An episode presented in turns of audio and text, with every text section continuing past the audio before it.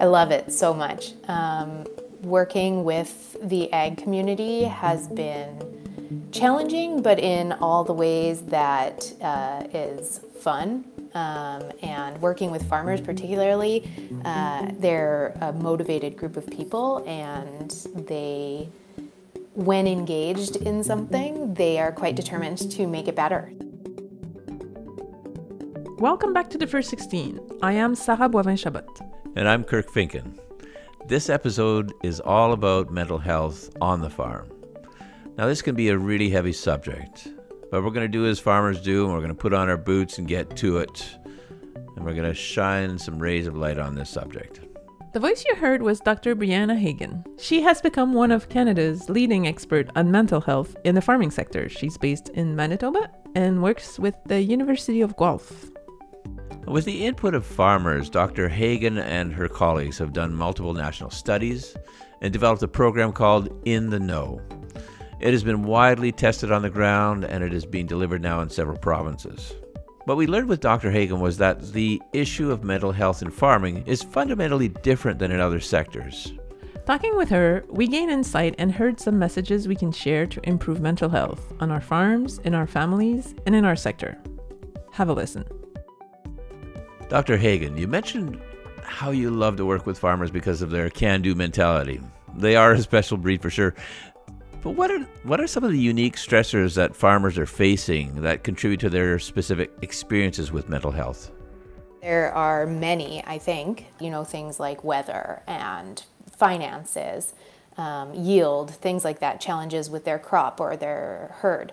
Um, but there are other things that come with that that I think are really important to talk about. So, um, as part of my PhD work, I did 75 in depth one on one interviews with farmers, and folks talked a lot about farming legacy being a huge stressor. You know, people wanted to continue the legacy of their family farm that had been farming similar things for generations but the land would just not allow it, or the changes in weather patterns would just not allow it. And you can imagine how that impact would uh, compound over time when you have been raised to notice things or notice patterns that have been year after year after year, and then those are now shifting uh, pretty drastically and relatively quickly, so that it, it has consequences, right, on mental health. You know, people feel like they're a failure, they're not learning properly, or they're not farming properly, um, listening to to the previous generation properly, when really it's just rapidly changing and very extreme weather. And then there would be tensions between the generations of farmers trying to figure out how to move forward in a way that honored the legacy. Um, so you can imagine that that would have huge mental health impacts uh, moving forward. What I'm hearing from you is that a lot of the stressors are things that farmers cannot control you hit the nail on the head. Yeah, the biggest overarching theme of the stressors is that there's this lack of control. So, you know, people talk about stress and decreasing their stress to help their mental health, and they talk about, you know, taking control of situations. Well, what do farmers do with that? They cannot control some of those situations. And has COVID 19 increased all of this? Of course, COVID is adding stress to the farmers in Canada. You know, things are different. The way that they uh, move their crops or the way that the prices are changing those are those are things that are still changing rapidly due to covid. So they have to now have another stressor that they're trying to navigate or their families are their kids going to school? Or are they staying home? What's there's added stress for everybody. Speaking of families, in your studies and interviews, did you find that there are also gender differences or gender factors? Yeah, gender was also something that was talked about a lot. The stress of being a female farmer was something that was talked about uh, quite a bit by our participating farmers. Uh, not being taken as seriously, having uh, you know this huge workload that's put on top of their farming workload with their families uh, and responsibilities that were more traditional to female farmers. Um, but now that they're stepping into kind of different roles, the workload didn't shift, it just got bigger and bigger, and that became a struggle and a stress. Um, so you can see how it might impact women versus men a little bit differently. It might impact families differently, and also might impact uh, the farm based on size differently. So I'm wondering also, like in your studies, are what are the impacts that you're seeing? some of the impacts are pretty dire. For example, you know, our study showed that over a third of the farmers that we surveyed were could be classified as having depression. Um, it was 58% could be classified as having anxiety. Um, burnout was high compared to other occupations and, and normative data. Um, resilience was lower. And, and I'm saying this all of these measurements that we used were not just do you have depression? Yes or no. The, we used uh, clinical tools that are validated scales that measure the likelihood that someone may need to be further screened for depression or anxiety. Um, so uh, that survey which was done that was done back in 2016 and we're actually just about to roll out the next iteration so we'll be able to compare trends over time uh, uh very very shortly that will be going out but that was a national survey that we did that looked at about 1,100 farmers across Canada. So um, those those results were um, a little bit surprising, but not shocking. Um, but they definitely are the negative impacts of stress. And then the other impacts that you hear about is people leaving farming. Um, the stress is too much. They they are getting ill and then they leave. Or for women, they don't go into farming uh, they, or they leave, they give up farming. Um, or they get jobs off the farm, uh, things like that. Um, those would be some of the biggest impacts. And then, and then in other countries, we haven't measured this statistically in Canada, but anecdotally, we know that farmers are dying by suicide. And in other countries, we know that they're dying by suicide uh, at a pretty alarming rate uh, compared to other occupations. Wow. You've, you've given us a really clear and sobering picture here. And I can imagine with farmers' unique circumstances, it can be difficult to seek out help too, right? Yeah, I think the only thing we haven't really talked about in terms of difference of issue would be the access to care uh, and access to care that is um, accessible to, to farmers themselves, something that they're willing to access help from. Uh, that's a little bit different, I think, versus an urban center. Uh, simply the geography. So having to travel to an urban center to seek care is something that's not necessarily an option for all farmers. Um, affordability is another thing. When someone is feeling incredibly stressed, there's good likelihood financial strain is part of that. So if they can't afford to seek the care and then they have to travel, take time away from the farm to travel hours to a center to receive care, um, the likelihood of that happening is is lower. And I'm just thinking that there's also got to be a bit of a barrier if farmers are seeking care in, let's say, for example, a rural or a small town setting there's a chance that they don't feel comfortable seeking uh, care there because their anonymity might be compromised and they don't want someone in the community to see their truck outside of the clinic to know that they're seeking care. So, any perceived stigmas around mental health that might still exist could have bigger impacts on farmers than maybe in an urban center where you have that anonymity when you're seeking help.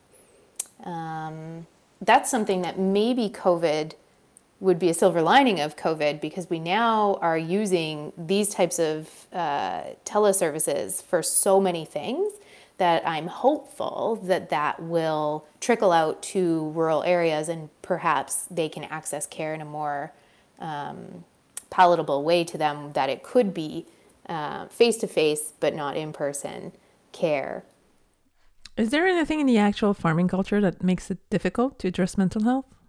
A 100%. So, uh, something within our research that we found and we kind of coined it farm credibility. And farm credibility was when someone would talk about accessing care, like, you know, one farmer, I'll never forget his story. It took him getting to a point where things were quite bad to finally decide to make the decision to go to access care just outside his community, but he went. And the uh, advice he was given by the general practitioner at that point was that he needed to take two weeks off work.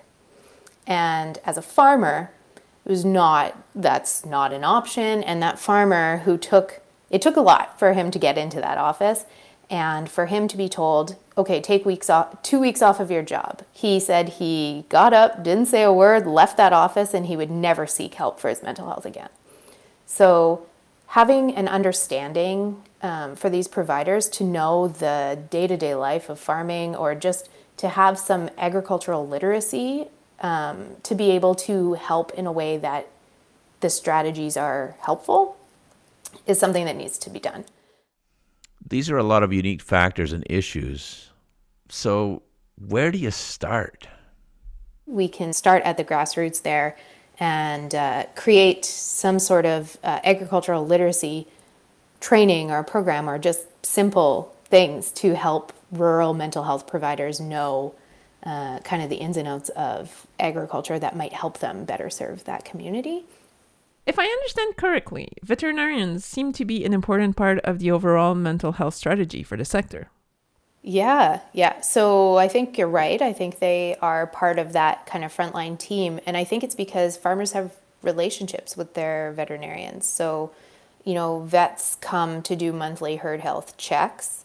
They notice when, for example, farmers talked about noticing in fellow farmers when they might be depressed or incredibly anxious, they notice it in their livestock or they notice it in their barn. Their stalls aren't quite as clean as they normally are. The farmer themselves uh, paces the entire time you're speaking to them in the barn. So there's these farm specific clues that weren't addressed in previous kind of mental health literacy type training. So all this to say, veterinarians were also people that farmers thought should be trained in mental health literacy because they would confide in them. But with that being said, vets are not mental health professionals. So they needed tools to be able to identify a situation that was going on and then know what to do next because it is, it is not on a veterinarian to be able to be a full time mental health support.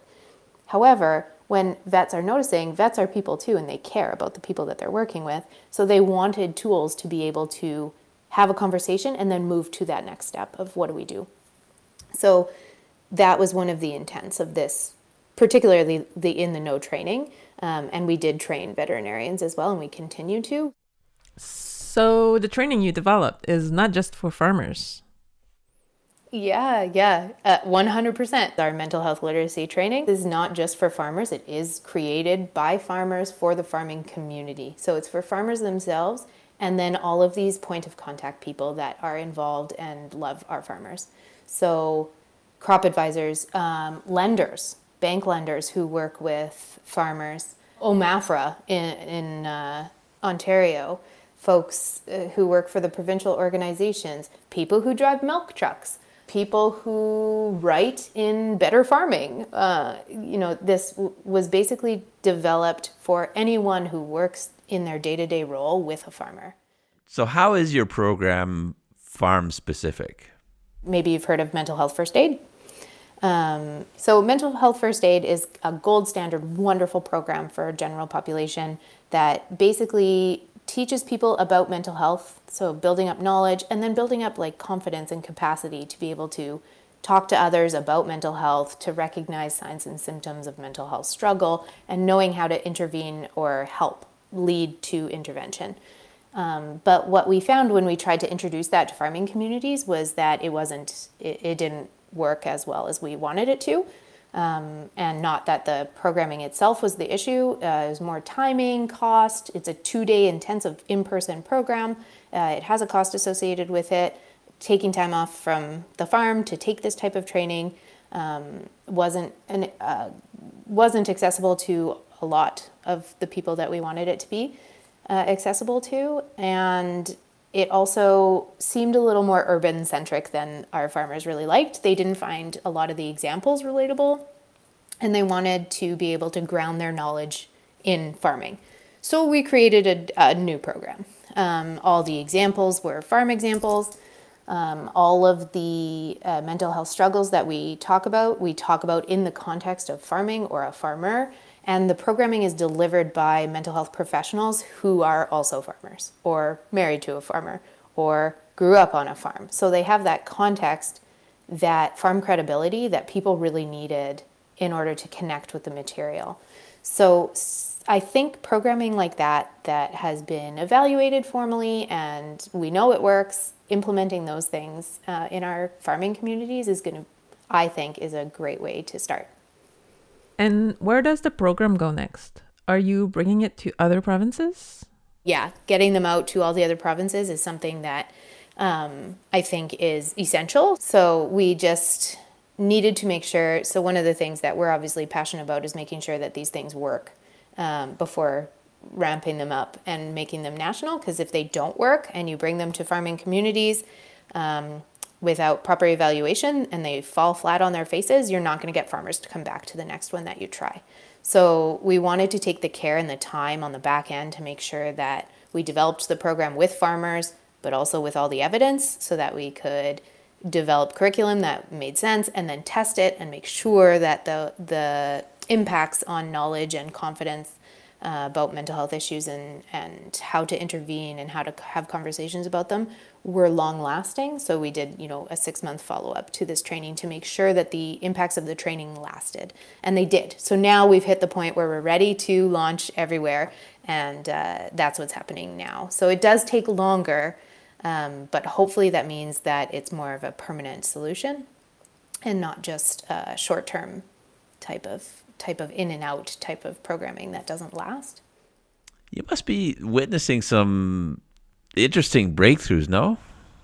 We just recently had a session where we presented on what was happening with our research, um, and I had uh, the organizer reach out to me after and say, you know, this person didn't want to reach out one on one, but they wanted to let you know that they were participating in the training um, and their husband was not, but was there um, and listening in the background as they were, you know, in their home uh, due to COVID.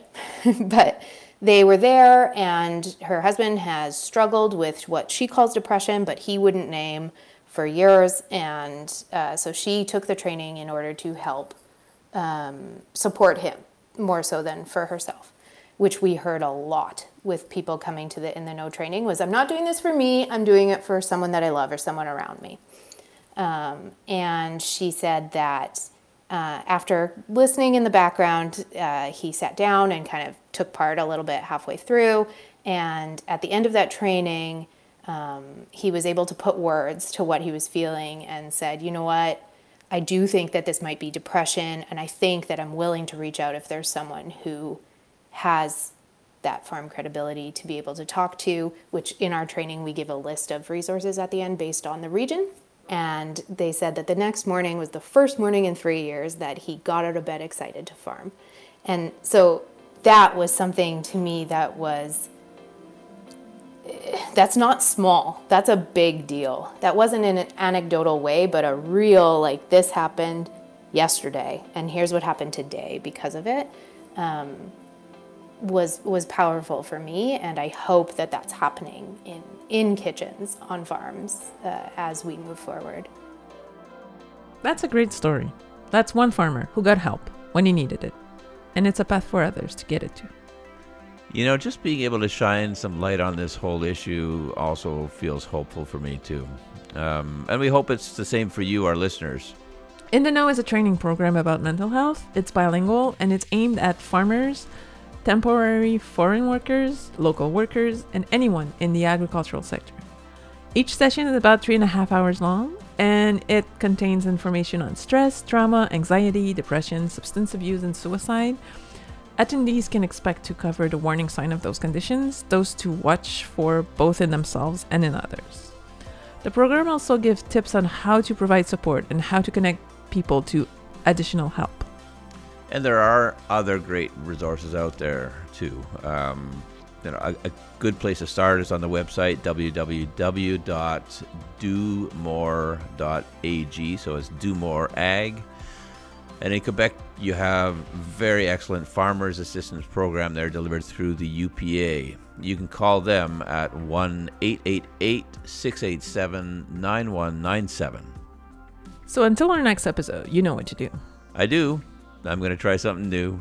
And I'm going to explore some new ways to take care of mental health in our sector.